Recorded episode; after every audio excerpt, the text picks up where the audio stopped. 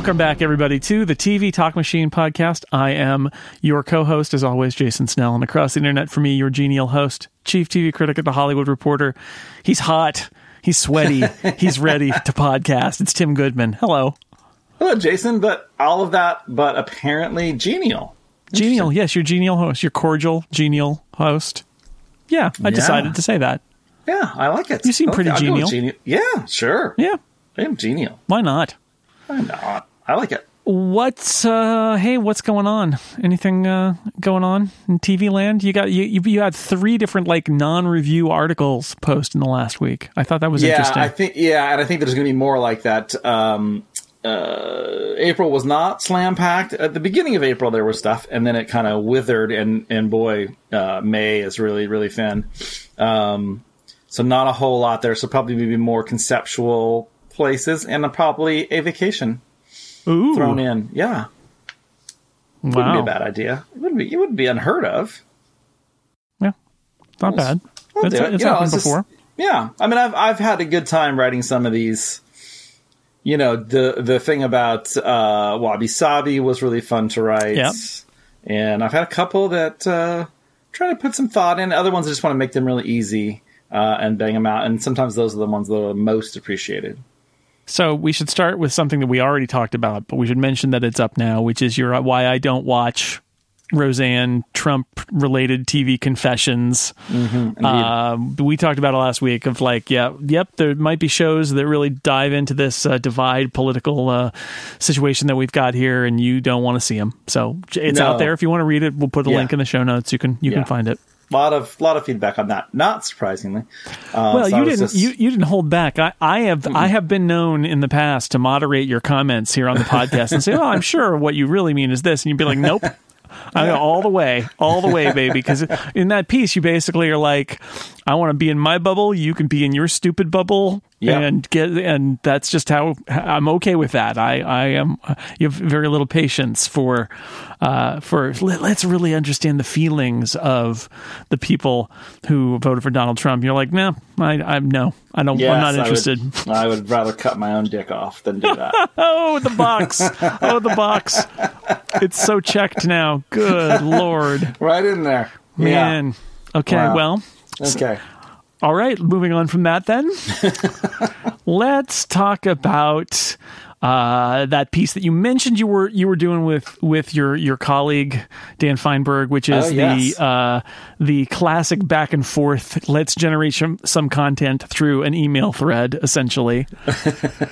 It's a content generator site, basically. I love I that love it. This is this is the kind of thing you know. This is this is as somebody who is a a content creator. Uh, you know.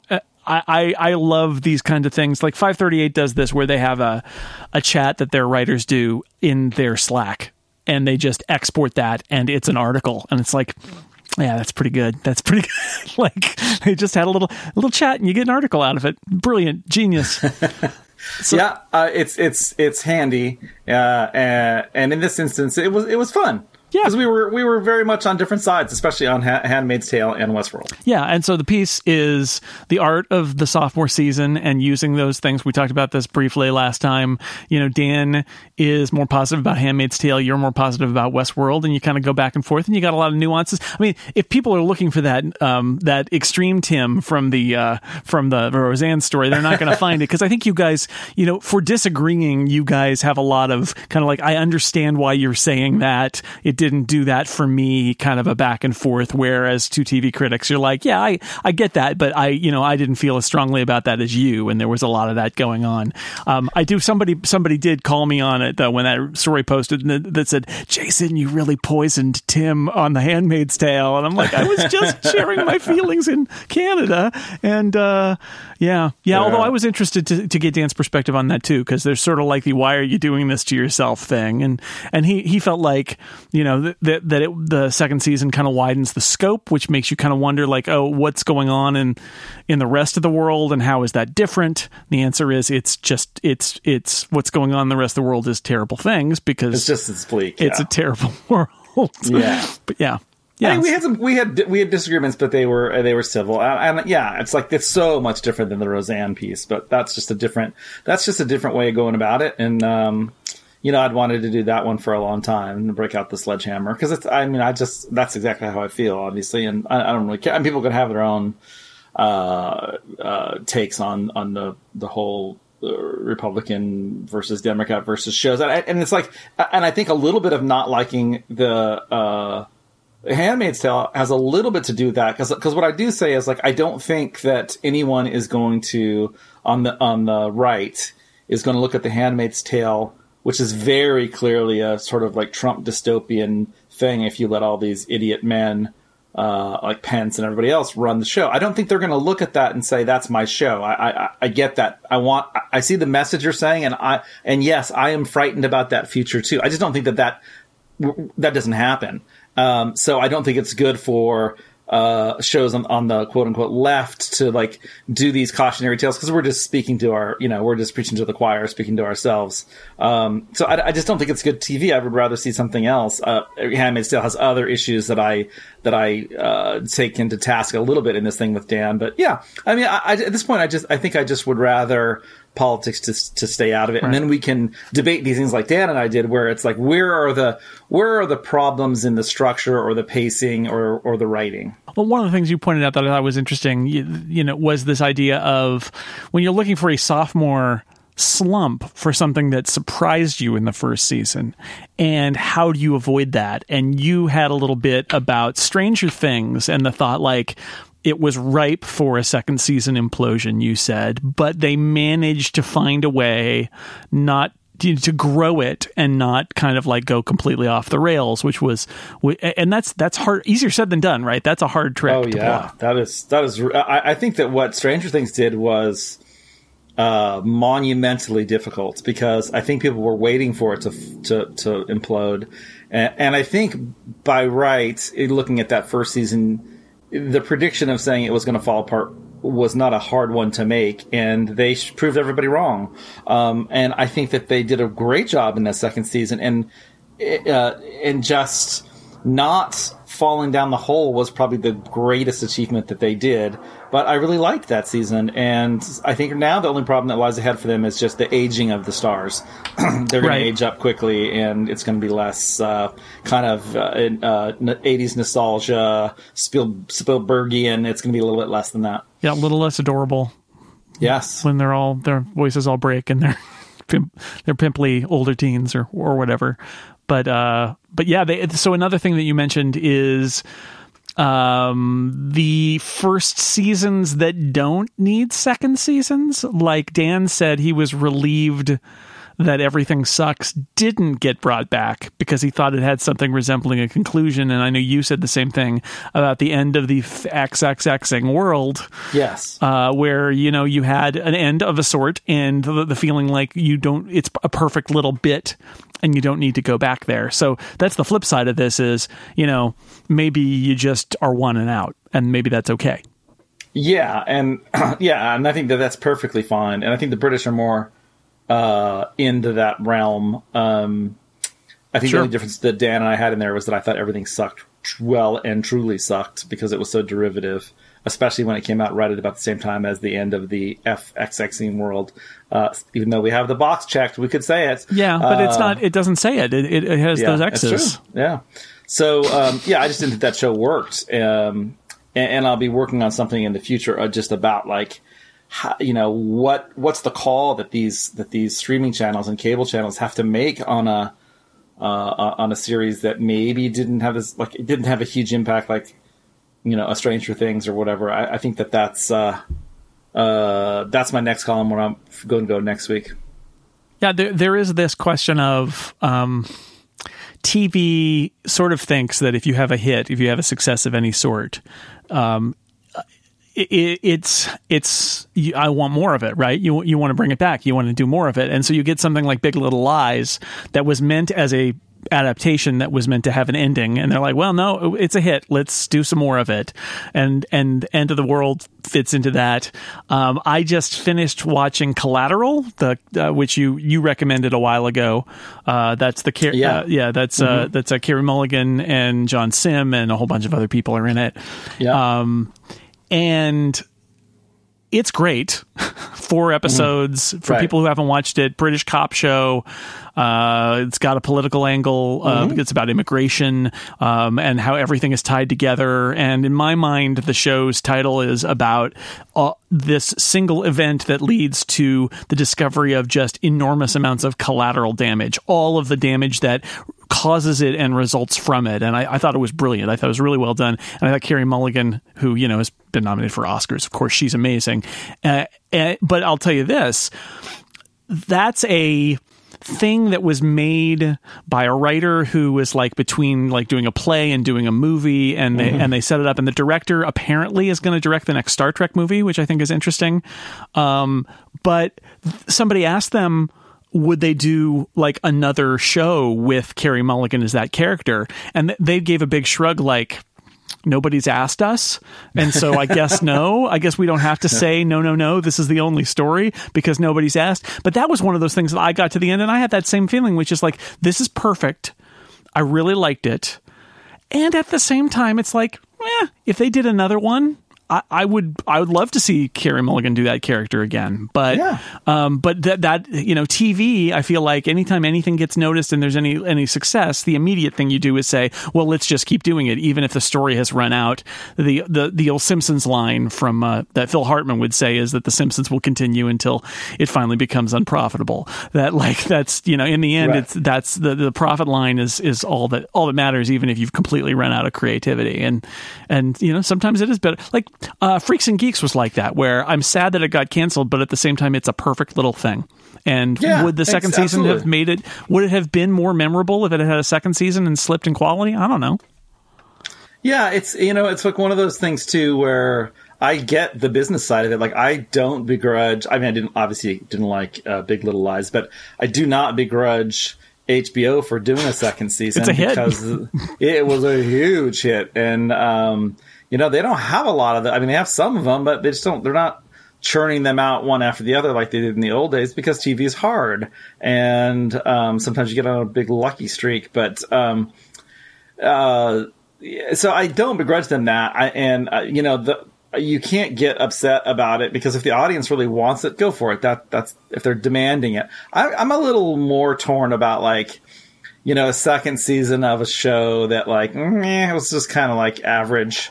Um, because like for uh, Right. 13 reasons why 13 reasons why that should they should never have had a second sh- season. That was a one episode a one uh, season show. Um, but they it was popular for Netflix and they're going to bring it back and do it. I, I you know I think I've heard that they're not going to be a second season now of uh, the end of the FXXX world uh, Ing world but uh, and I think that would be good. Because you know what?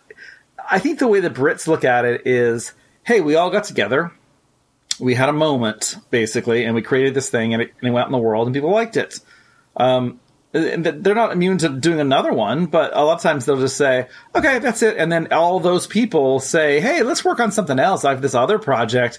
I think they're much more willing to say, "Uh, "Here's five things I'm interested in writing, and we just made this one." Instead of making another version of this one, how about these other four? Anybody interested? I love that collaborative nature of the Brits in that way. Yeah, yeah.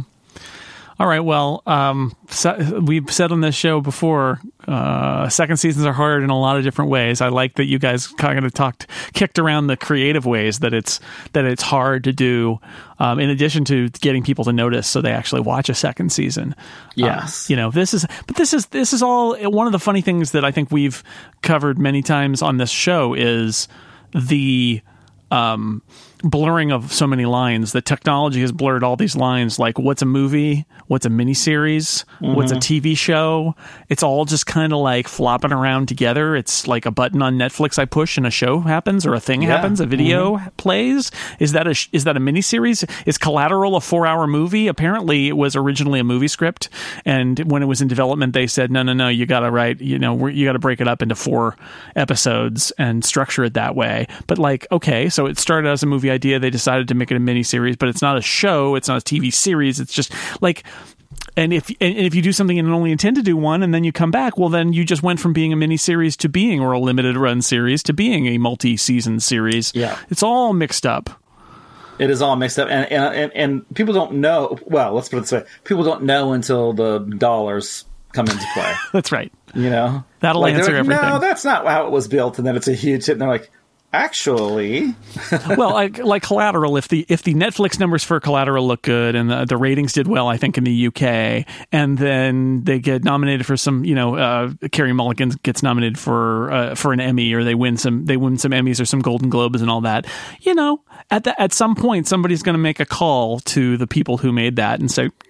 "Mm, Do another one of those, you know. Yeah, and yeah. like if the if if they if it's worth their while, they'll they'll at least ask, which apparently they haven't done yet, which made me laugh. Like, I think that's very surprising. is there a second season? Well, they haven't asked for one, so probably not. I Okay. love that. There you Could go. be. So I think the Brits are onto something else. Okay, let's talk about what an indelible performance detail is, Tim. What is that? Well, I didn't write the headline. I came back and said, "Well, that's really interesting, gentlemen and ladies. That's a really interesting way to write a headline about minor acting performances, which is what I, you know, I mean, not. I mean, you can't say they're minor acting performances because that wouldn't be right. That'd be, a, but that'd be a bad headline too. That'd be a Like the least headline, too. interesting things to, to click on. The least interesting things on television. Well, that's not what we mean either. But it's Yeah. the it's the it, it's memorable details is is the way that that you put it. I think that that's a way to do it. Little character and performance quirks that Yes. delight and and and amuse you uh, throughout and perhaps even beyond uh, watching a season of television. Little Yeah. the little the little pleasures of performance. yeah, I think your tra- traits and quirks is was my way of Yeah. of, of sort of narrowing it down because it it's really weird. I haven't finished um, the the terror, but you know my the part of the story, the two things that drove this story were the two two of the eight um, were what stuck in my were all of them have been stuck in my brain to some extent, but the two of the eight that were really there um, were, were the actors in in the uh, the terror and how much facial work they did. They do as much facial work in the terror as uh, as Elisabeth Moss does in *Handmaid's Tale*, which is telling you something. And then, um, uh, and then just uh, of a multifaceted show like Atlanta, which is a slice of life, and there's real no, there's real no, there's not really a center so much as it's just a couple of people trying to make it in the rap world and what's their day to day like life like in in Atlanta. And by showing that, it's a it's a commentary on race and culture and class and all this all this stuff. But it's a slice of life series. But what stuck out for me in that was I, I love Donald Glover's character of Earn and uh, Earnest. But Earn is like he has a lot of things going for him. But I particularly like when somebody tells him something, as I wrote, that's clearly not a thing. Right. And I I could see you and I doing this as well. And I can see, I do this sometimes when I'm like, when I'm, people tell me things, you know, it's like someone will say something to Donald Glover's character and he gets that kind of look like, really? It's the, the look of Yeah. of incredulity, right? Which is like, right. that's, I like, don't think I that's. don't, yeah, mm. yeah. And a lot of times he will just say that. I go, yeah, and then they'll keep talking, and Yeah. then he'll say, he's like, yeah, and he's shaking his head no, but he's like, yeah, and then finally when they say something, he's like, he'll say like, you know, that's Yeah. that's completely backwards. That is not actually no one no one does that. And and then the usually like I said the they, they double down and they start yelling at him or they forcefully talk about and then he just gives up. And he's that sort of Charlie Brown-ish ex- exasperation with the world and people. I love that about his character because he just lets it go, but it happens in sometimes several times in the same episode. He's life happens to Earn and he, he's just he, you know even in even it's not sometimes it's funny sometimes it's just dark like that like the what second episode of the first season when they're beating on this this cops are beating on this guy after everybody's laughing and at one point he's like this what do you mean he's here every week? This that's a why? That's a problem you know like and and everybody's laughing and it was a really a, a- a tonally jarring scene but like he's he's like messed up. He's like this is not right. Ever you guys are thinking this is right. And i'm telling you it's not. So the, the, those what sort of what uh drove me to it. And i'm gonna mispronounce his names i think it's Siren uh Siren or Siren Hinds from the Terror, the Irish actor. Um, his face is unbelievable in the Terror because he has to tell everybody to soldier on in the early going, and very quickly he realizes he's made a, a terrible mistake. you mentioned um, you mentioned J.K. Simmons, which mm-hmm. is uh, we've talked about before, an incredible performance in Counterpart, where you can tell even even when the wardrobe changes and and is yeah. no longer a Q, you can you can just by looking at him for a minute for for a few seconds, you know which character he's playing. It is amazing. Yeah, it's just everything's different. Like I noted, the breathing, the gaits, um, it's just lots of lots of things. Yeah, uh, uh, so good. Yeah, uh, and, Kill- and I just had a list of yeah, yeah, Killing Eve, Jodie Comer. Um, you know, I liked how you mentioned the glint in her eye when she's about to uh, kill somebody. Yeah, it's so it's totally off. But it's just you're like what what because she's playing on she's playing on a different bunch of levels. She's playing the fact that she is kind of adorable and and also lovely and a funny character when she's not killing people, but she's got that look on her face where you're like, and then it's like she enjoys like, oh, her job. Wow, that is sociopathic, and I should not be having this this feeling. Yeah, and um, I uh, I like that you mentioned uh, Evan Rachel Wood in Westworld because mm-hmm. that is a, a, case where the way the show is built, and this is uh, again, I feel like some of these um, genre shows that get really great actors and actresses to be in them. One of the things that they explain is you can do things with your performance that are just bananas that you couldn't do in something that's totally straight laced, like two J.K. Simmons characters playing off of each other. Or in the right. case of Evan Rachel Wood, she gets to play in, in season one of Westworld, she gets to play different kind of programs being mm-hmm. run by her character, who is mm-hmm. a, an artificial person. And so her ac- accent changes and her performance changes.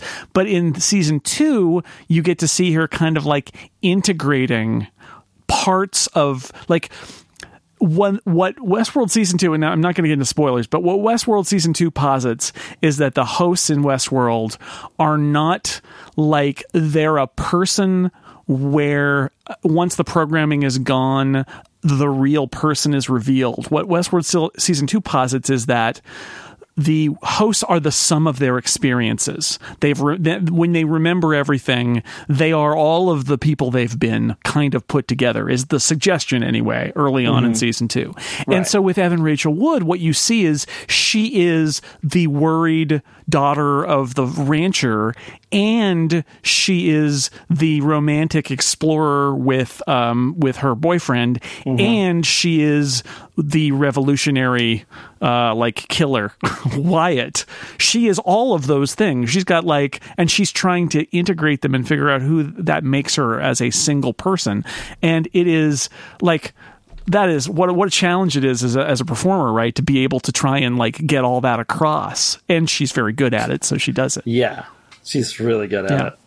And and it's just you know there's there's and it's just again it's just they're just little things uh, like I mentioned that Jason Jason Bateman and Ozark, Ozark had, right? Yeah, yeah, I just, I, and that's you know it's a it's a trait that he likes to use in a lot of his movies too, which is which I think is a good one.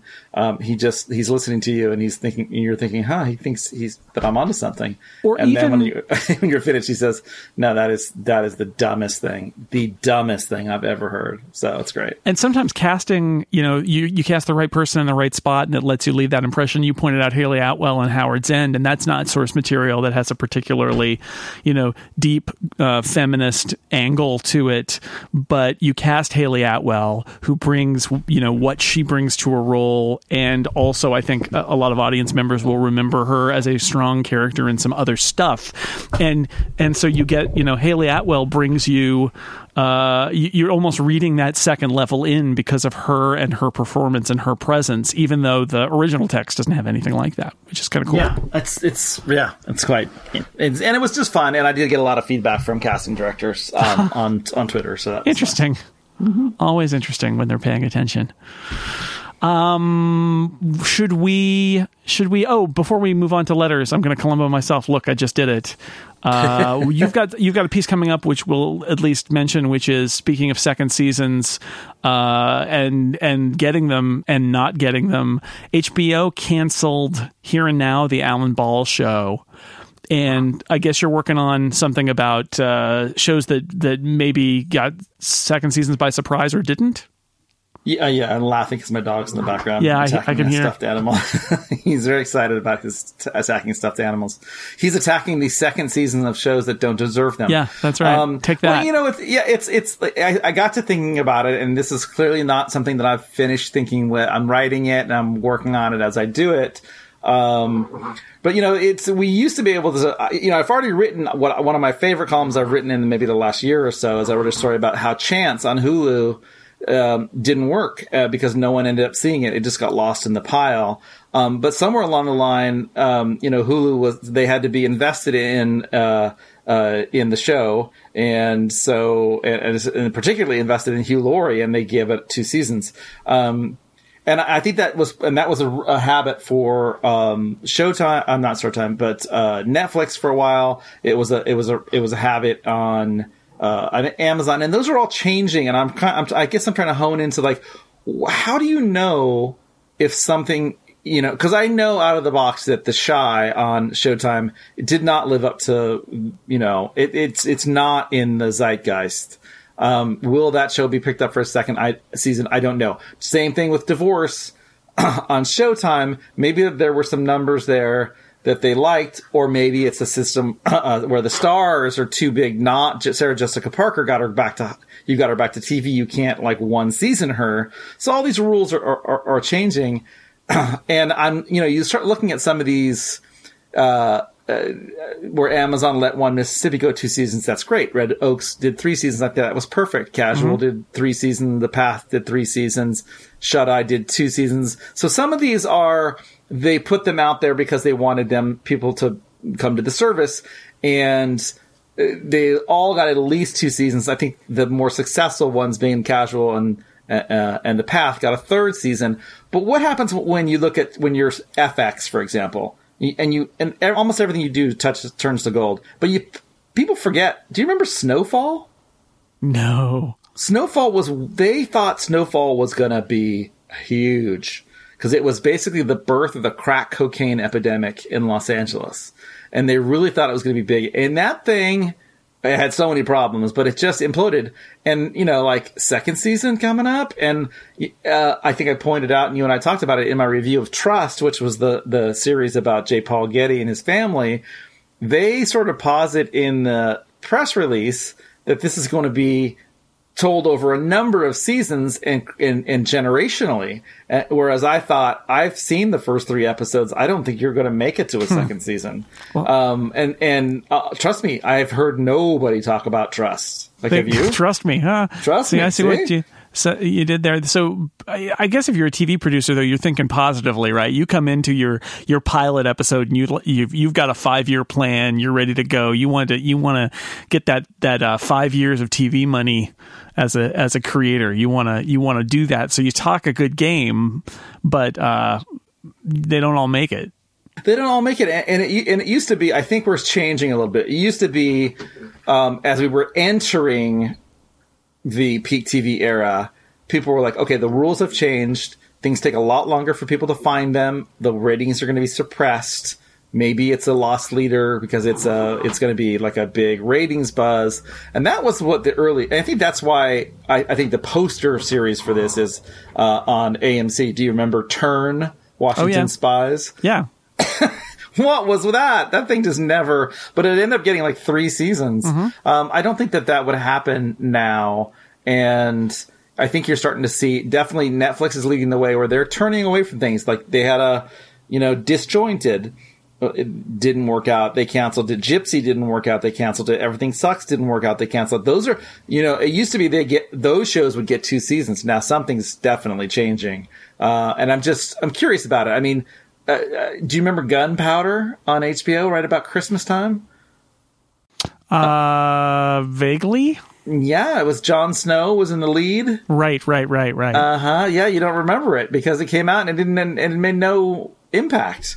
Uh, it, it's a co-production of the BBC, but maybe or or a British uh, entity, so maybe it won't matter on the on the books. But like, I, I that's what I'm sort of getting at. Like, how do you judge these things, and how do you? What are the the new rules for um, whether a show gets a second season or not? Because you're, I think a lot of show, a lot of channels and streaming services are guessing, you know, based on their uh, their analytics. Some, some something's either going to not work and they cancel it in the first season, or that's kind of on the fence, and then they gets that second season, and I think then they know definitively whether it's either going to make it or it's not going to make it. So obviously, the big one that happened this week was HBO um, not bringing back Here and Now, which has Alan Ball, which is a, one of their, you know, he was one of their core producers. Um, and you have just, you know, Tim Robbins, and you've got this huge cast, and uh, it just didn't work. It was a mess. Do you want to do Listening to some? my dog. yeah, dog noises in the background. I'm My dog is in. tearing up a bunch of second seasons just Yeah, for, that's right. Yeah. Uh, you, you you've been doing a lot of thinking about second seasons. Uh, I guess you could say this is your sophomore year. Oh, nice. Oh, oh, oh boy. All right, letters. Dog, dog toys and letters. Dog, dog- he's tearing up the rest of the schedule. So yes, let's do letters. Okay. All right. Rebecca wrote in. By the way, I think he just got "I'm Dying Up Here" from Showtime. He's he's tearing that one Oh, up. yeah, good. it- it- yeah, okay. Just keep on so you- going. He's tearing Okay. through all those shows. Uh, Rebecca wrote in, said, I don't think I've ever heard Tim weigh in on American Crime Story Versace. Best show I've seen in 2018, but many critics didn't like it. I don't get why many think it was inferior to the OJ one. I loved the reverse chronological format in particular. Um, now, Dan reviewed it and said it was solid, although he didn't like it as much as the OJ season, but he did say it was solid, so he did he didn't dislike it. Um, But he that- did dislike the chronological Oh, idea. but he did dislike the way that it was told. Yeah, fair yeah, enough. which is kind of funny. but you didn't see it, and you're free not to see it because Dan saw it. Yeah, I think that one of the things that happens is if I hear um, from people, uh, if I hear like a consensus, certainly, and there's a drum beat, and then if I if it's something I didn't miss or didn't review, I tend to look at it like uh, uh, that just bought me a bunch of free time, so that's that's awesome, and I won't watch it. But if but if there's a drum beat for the shows, you know, uh, then I'll circle back. There wasn't one for for Versace. So Right. I did. I didn't do it. All right. Uh, here is one from listener Kendra, eh, formerly in the 415, but now in the 323. Oh, okay. I don't know what the 323 is. Uh, Uh, it's California. Is It's, that's Los Angeles? isn't it's it? uh, yeah, it's Los Angeles, north north I of wonder if LA. this is Kendra, the dog photographer. I used to know a Kendra who was a dog photographer. I don't know. Could be. She could come take. She could come take uh, Pepper, take Prob- pictures of Pepper tearing things up. Probably not Kendra the Vampire Slayer, although it could be. No, Um, nice. long time, first time. Thank you, Kendra. Mm-hmm. Here's an Aussie TV combo for you. It's a show called Rosehaven. I watched it on a whim after the A Word, a gentle comedy similar in tone to Detectorists. I wish others would watch the show. We loved it and think it deserves more attention.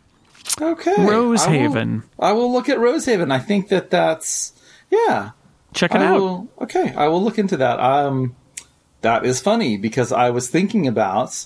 Uh, speaking of like uh, workshopping things, I'll just throw this out really quickly, Mm-hmm. not as a Columbo, but just as a way to say, No, this is an interletter uh, commentary. This is not a Columboing. This is just yeah, uh, it's a, more of a tangent. Anyway, It. It's a tangent.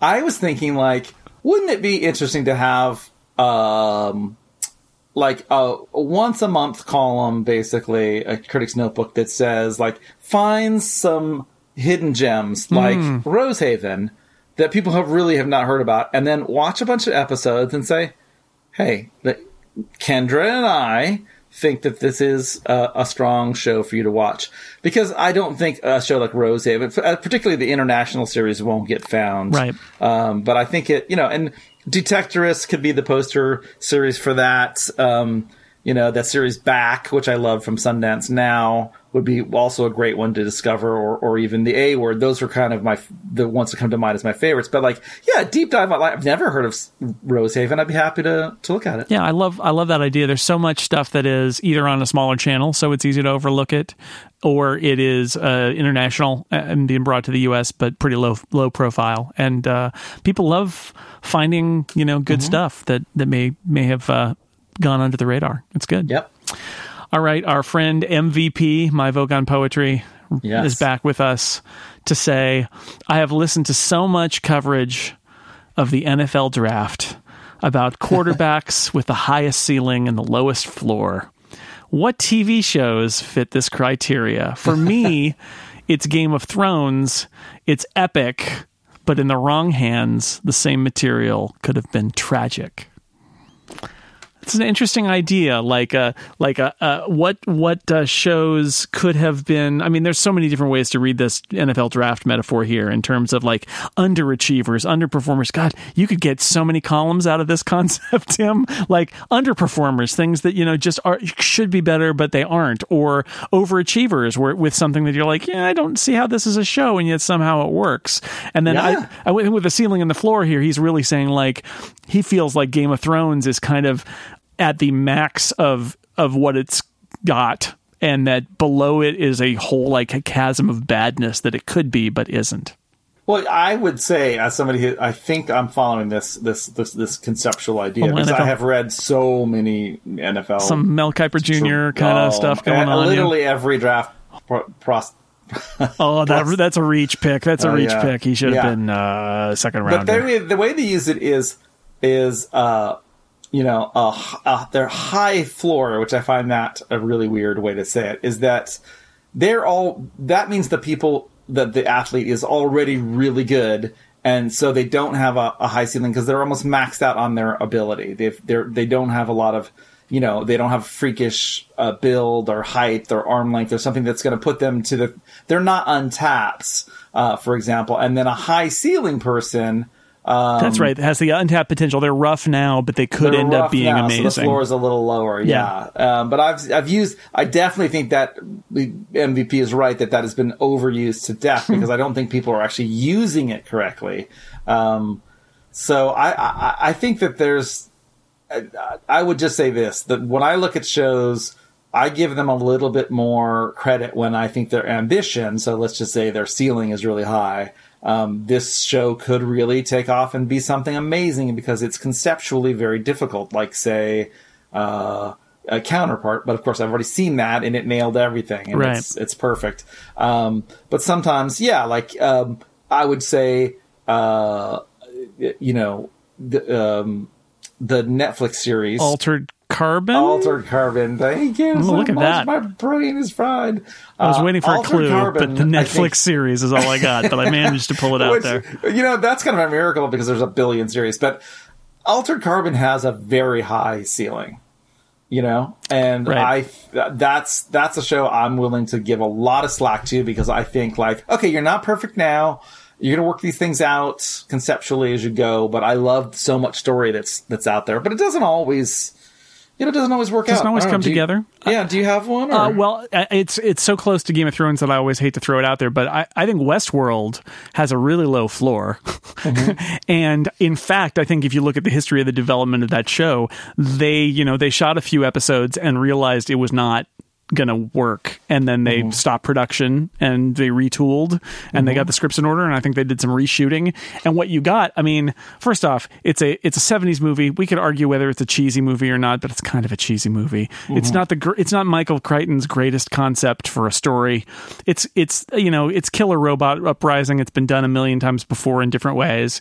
And they found a fresh take. They you know when when it was maybe getting a little out of control some of the creative decisions early on with the nudity especially the female nudity and with the implied rape that was happening early on.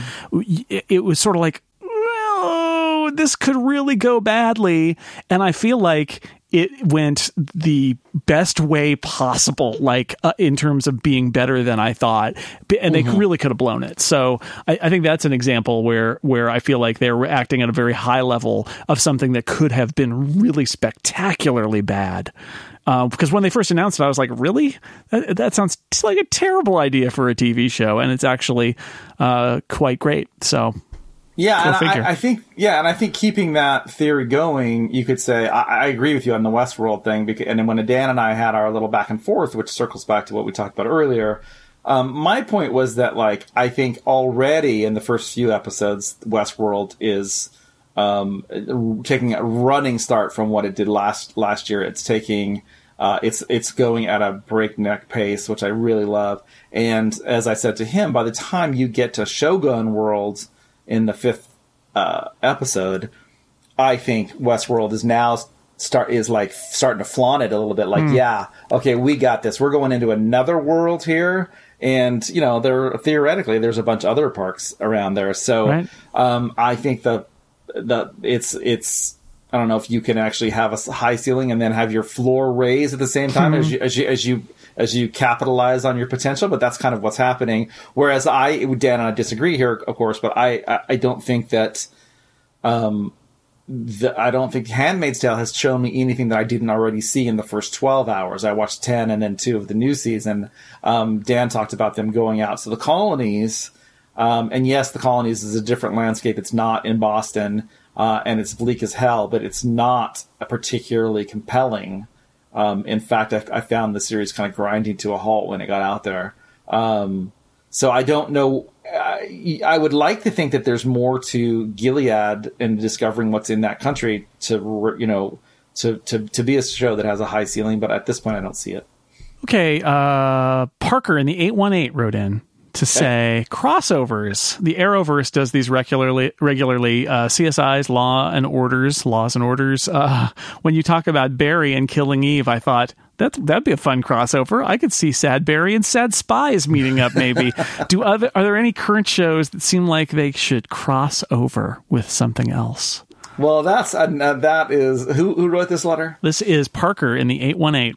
Okay, Parker, a fantastic idea, which I may steal um, because I think it's That's a, a great idea. It's a great idea because what he's what you're doing, he or she, uh, is basically saying that the old laws of two NBC shows having to cross over uh, in a world they're both set in New York City um, is no longer in play, and you could take two shows from two different networks and have a theoretical crossover. Um, that would be a lot of fun. This is Parker as a he. I looked it up, Okay. and uh, I like this too. There, there. I, I can't even think of what the crossovers would be. I, I kind of like there are because you get your ridiculous crossovers, and then you get your uh, non-ridiculous crossovers. So like, um, you know, I don't know. I uh, Brooklyn Nine Nine did a crossover with what New Girl or something that I thought was kind of funny because Brooklyn Nine Nine is exactly not serious enough that it could cross Right. over with anything, and I would just Right. laugh at it because it would be bringing its own insanity into some other sitcom premise. I think that would be very funny, or or something serious. That's what I want. Is I want um I want Detective Munch to appear on Brooklyn Nine Nine and interact with Andre Braugher and have them you know. You remind me of somebody or something like that. That's what I want. I want. I want Right. the homicide, Law and Order, however Right. many other shows Detective Munch has been on, uh connected with that. The, the other thought I had is that you know surely one of the worlds in uh, Westworld is Game of Thrones world, right? Surely that is the case. Yeah, that's gotta be have to right? be. I, I would think. So give me give me a give me a little wink. Give me a little some like they open the door and there's like dragons flying around and they're like nope and they close that door and they move on. That that just I would laugh at that. That'd be nice. I love the inspiredness of the the Barry and Killing Eve crossover. Yeah, that's, good. That's, really good. Like uh, the killing, they're trying to kill the same person, killing just bumping like on a rooftop where there are a couple of people. And like, oh, I'm killing the guy on the left. Oh, I'm killing the guy on the right. Oh, Yeah. All right. Yeah, you, you want to try to like make a bet about uh, who who who kills who first? Uh, could be good. Uh, this is Rui from the three five one in Portugal. Rui says, I- "I'll make this quick. Billions." Season 3, Episode 2, there's an earthquake warning off the coast of Mozambique that leads to big meeting of people concerned about the ensuing tsunami wiping out their investments in Brazil. This is not a thing. Can anyone look at a map? Is the tsunami going over three African countries and across the South Atlantic? Is it crossing the Indian Ocean, the whole Pacific Ocean, and a gazillion islands and countries before going over the Andes? Maybe the earthquake is so strong it rattles the whole African continent, creating a tsunami on each side. Or maybe they meant Angola or Namibia instead of Mozambique. Anyway, it's not a thing at all. Salutations to everyone's mothers. Rui in Portugal. Not a thing. Oh, Look at a I map. love. Look at look. You know, I'm gonna do the hand clap. Portugal, way to bring it. Yep. And not only that, beautiful country, but also a way to bring the the logic. Mm-hmm. Yeah, making a play. Portugal making a play for logic. Just look at a map, folks. Look at a map. That's all we. Uh, that's all we ask. Uh, Chris in the plus six one. You, you know where that is. That's Australia. I thought you might be interested in some of the challenges of watching American TV in Australia, aside from dangerous wild, wildlife, Chris says. Three quick examples. Counterparts, similar to the UK, unavailable to watch anywhere. Expanse Season 3, we have sci fi locally, but they won't air it. Previous seasons arrived as Netflix originals long after they aired in the US. Timeless, Season 1 still hasn't been shown in Australia, although a local network is advertising it is coming soon. It's not all bad, though. Atlanta and The Handmaid's Tale are available for streaming free from a different free to air network. You never know what will end up where and when. I appreciate the podcast and your worldwide simultaneous releases, Chris in the plus six one. Yes, Chris. Thank Um, you. The Expanse is an interesting example, and I don't know why this is the case. It may be the nature of their deal with sci fi in the US, but I'm a little confused about why so many American shows, when they show them overseas on Netflix, they just drop them weekly. But there's something about The Expanse that I guess they in the US drop has some exclusivity because rather than releasing them the same week as in the US, they don't release them until after the whole season is over in the US and then a little time passes and then they drop it as a binge drop. And uh, it's they must just have a really super weird contract that um, the producers of the show or the financiers of the show signed with Sci-Fi Channel and to give them some sort of exclusivity because it doesn't. I don't understand why that show isn't dropping week by week. Because at Netflix, you know, in the U.S. they don't want to do that, but overseas they they do that all the time for shows that are from the U.S. They drop them weekly, and they haven't done it with The Expanse. And I know it really frustrates everybody um, outside the U.S. and it should because I don't know why they do it that way. It's really annoying. Sorry, Australia. All right. At least we Australia. are we are uh, releasing simultaneously. Okay, here's some tough love, Tim, from Micah and the four one five. Okay. Last week, Tim claimed it was an illegitimate complaint to critique things based on their running time. I want to push back against that notion. A double album was defined by the limits of its delivery medium. If you wanted to play a double LP, you had a rough idea of your time commitment.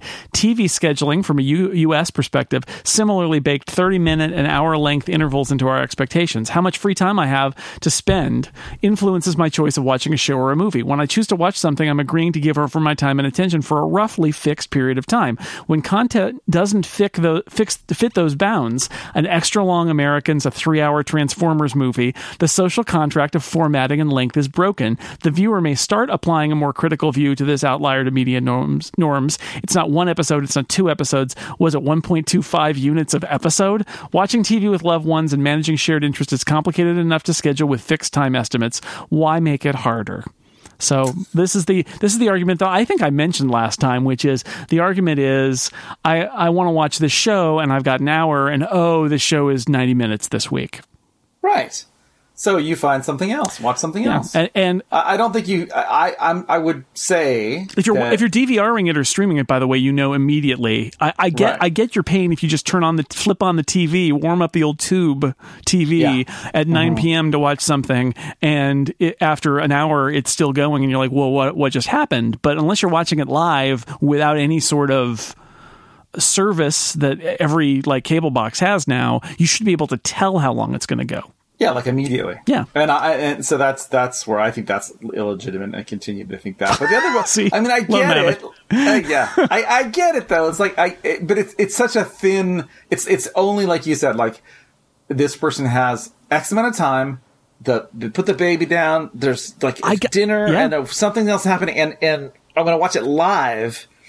I got and you plan it, but who does that anymore? You said but, you, uh, you said watch yeah. something else though. I mean, this does happen where I, every now and then where I'll I'll it'll be late, but I figure well like I got an hour, I got an hour, and then but you know it's pushing it, but I'll watch it for an hour, and then I press play on the show that I've been waiting to watch, and it's like I'm really excited, and then it's an hour and a half or it's two hours, and I go oh no, and you're right, the answer is watch something else, but there is that kind of feeling of like this is supposed to be a one hour show. You know what I will do is I'll just watch uh, this. That makes some people very angry, but you know it- just just watch it until you're tired and then uh, leave the rest for the next day just uh just stop it in the middle Wow. Well, yeah.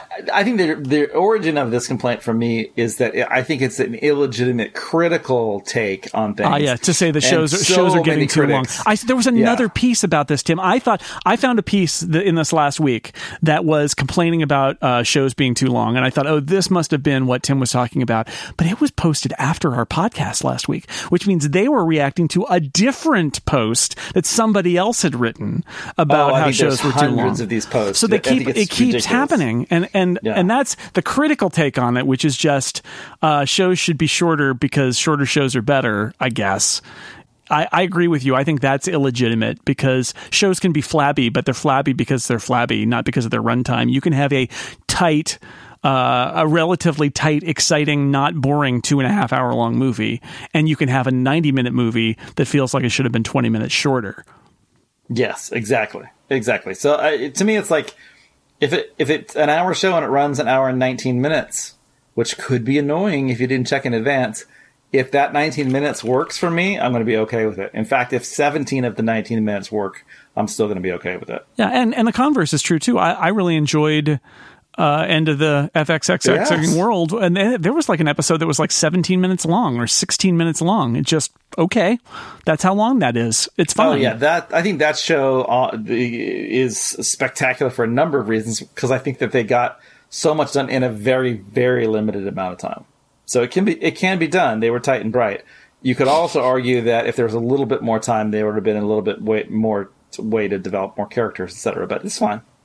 Uh, one last letter. This is from Lynn in the 678. Ooh, those are nu- in numerical order. 678. Uh, Metro Atlanta. Metro Atlanta. Right. Atlanta. Oh, yeah. Okay. All right. uh-huh. Lynn says, uh, This year, I think I have a candidate for a timely show that helps you process what's happening now in a roundabout way. This is about your Trump TV thing. Babylon Berlin on Netflix, the most expensive TV series Germany's ever made. One of the creators was involved with Sense8. Yeah, the uh, Wachowski's longtime kind of co-director collaborator. I just finished mm-hmm. it last week. It was fantastic. It takes place in 1929 Berlin in the waiting days of the Weimar Republic. Weimar Republic. Sorry, German. I don't. I want to speak English. I don't pronounce German. While mm. at its core, it is a cop show but there is a considerable amount of social commentary and political intrigue. It has characters you care about. Plus, episode two has what I think is the most memorable scene on TV this year. What I like about the series is the way you know what's coming in history, but no one in the show does. Hitler's only mentioned once in the 16 episodes. It's basically two seasons of eight episodes, but I binged the whole thing. Much of the politics involves communists, so you just take everything in, look for clues as to what went wrong in Germany during that time period. I have found that helpful in dealing with the dark historical period we are in now and how it differs. So if you have the time, I highly recommend recommend this show. I don't know if it, did either you or Dan review Babylon Berlin. No, I don't think. I think it was maybe it a film. Fe- I think mm-hmm, it might have been yeah. a film festival premiere yeah. that got that got reviewed. I've heard i've heard some good things about it and, but most of what i've heard strangely is what uh, lynn mentioned in the letter which is that they spent a lot of money on it. Like it was the it was the most expensive i think maybe european tv show ever or certainly and certainly the most expensive german tv show ever. It's on netflix. People can check it out. I yeah, thought about it and I'm not. I'm. You know, I think that's historical fiction that you're seeing through a lens in modern times, and I'm not against that. I think I'm. I think I expressly said I don't want. I don't want it to be.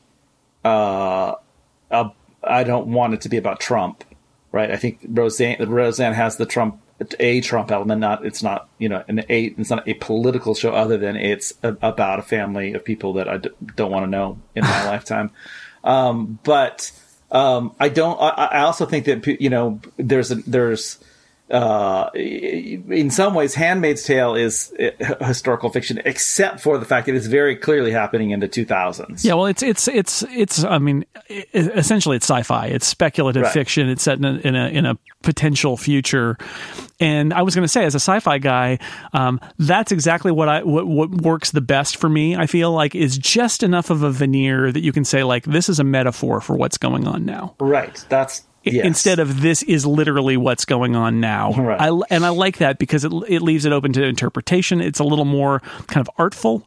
Um, it doesn't have to be a one to one. It it can often make you question like which side are they on on this, or like this is an interesting detail or an interesting shade of gray that I might not consider if I, if this was framed as a modern idea. But since it's a metaphor, I can consider both sides of an issue in a way that I might not. That's why what I like about about sci-fi stuff. But I think this is a great example where you know they're telling a story about a dark political time that's not ours, but obviously it's being told now and therefore has resonance and handmaid's tale again using this kind of science fiction uh, future you know future history if you want but like uh, uh, that that lets them tell stories that are not exact right they're they're Right. you know you can take from it that that to me feels very different than i'm like literally commenting on what's happening right now Yes, here exactly, exactly Yeah, that's different. I think it's different, and I would love to. I'm, I'm maybe I'll use that as like one, maybe one of my kickoff shows for discovering these hidden gems. Of course, the first letter that anybody will ever get, or first tweet that will come my way, I'll be like,